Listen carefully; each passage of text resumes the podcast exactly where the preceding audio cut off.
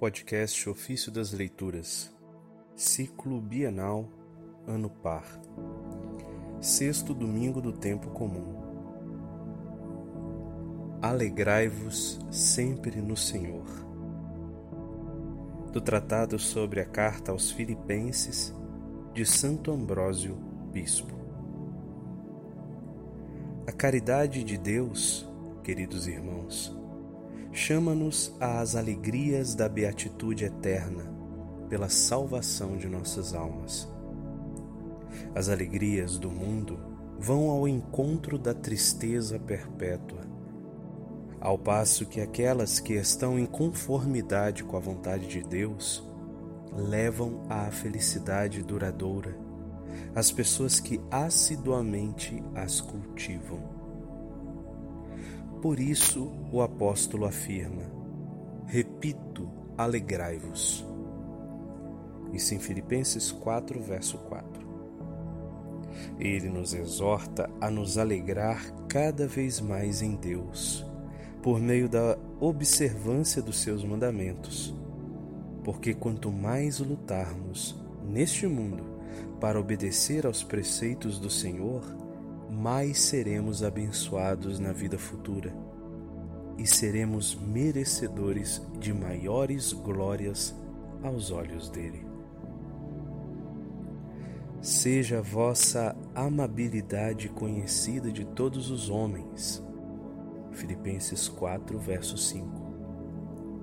Ou seja, que o vosso comportamento santo não se manifeste somente aos olhos de Deus, mas também aos olhos dos homens, como exemplo de honestidade e sobriedade para todas as pessoas que vivem na terra. Deixai de vós uma boa lembrança de vida cristã e de retidão humana. O Senhor está próximo, não vos inquieteis com nada.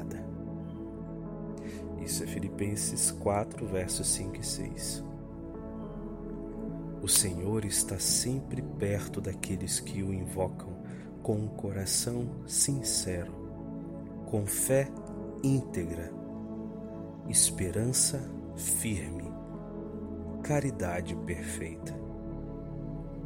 Ele já conhece vossas necessidades antes mesmo que o peçais. Está sempre pronto a interceder em auxílio daqueles que o servem fielmente. Por isso, não devemos nos preocupar demais com as dificuldades que se apresentarem, tendo a certeza de que Deus, nosso defensor, está muito próximo, conforme nos foi dito.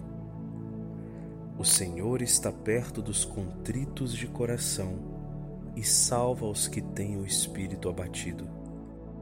São numerosas as tribulações do justo, mas de todas o livra o Senhor. Isso está no Salmo 33, versos 19 e 20. Se nos esforçarmos por realizar e guardar o que ordenou, Ele não tardará a nos dar aquilo que prometeu.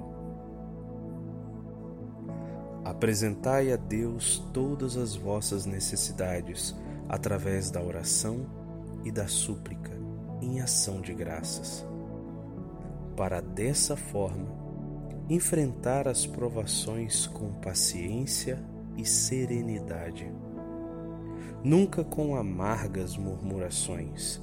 Deus nos livre, mas sempre dando graças por tudo a Deus, o Pai.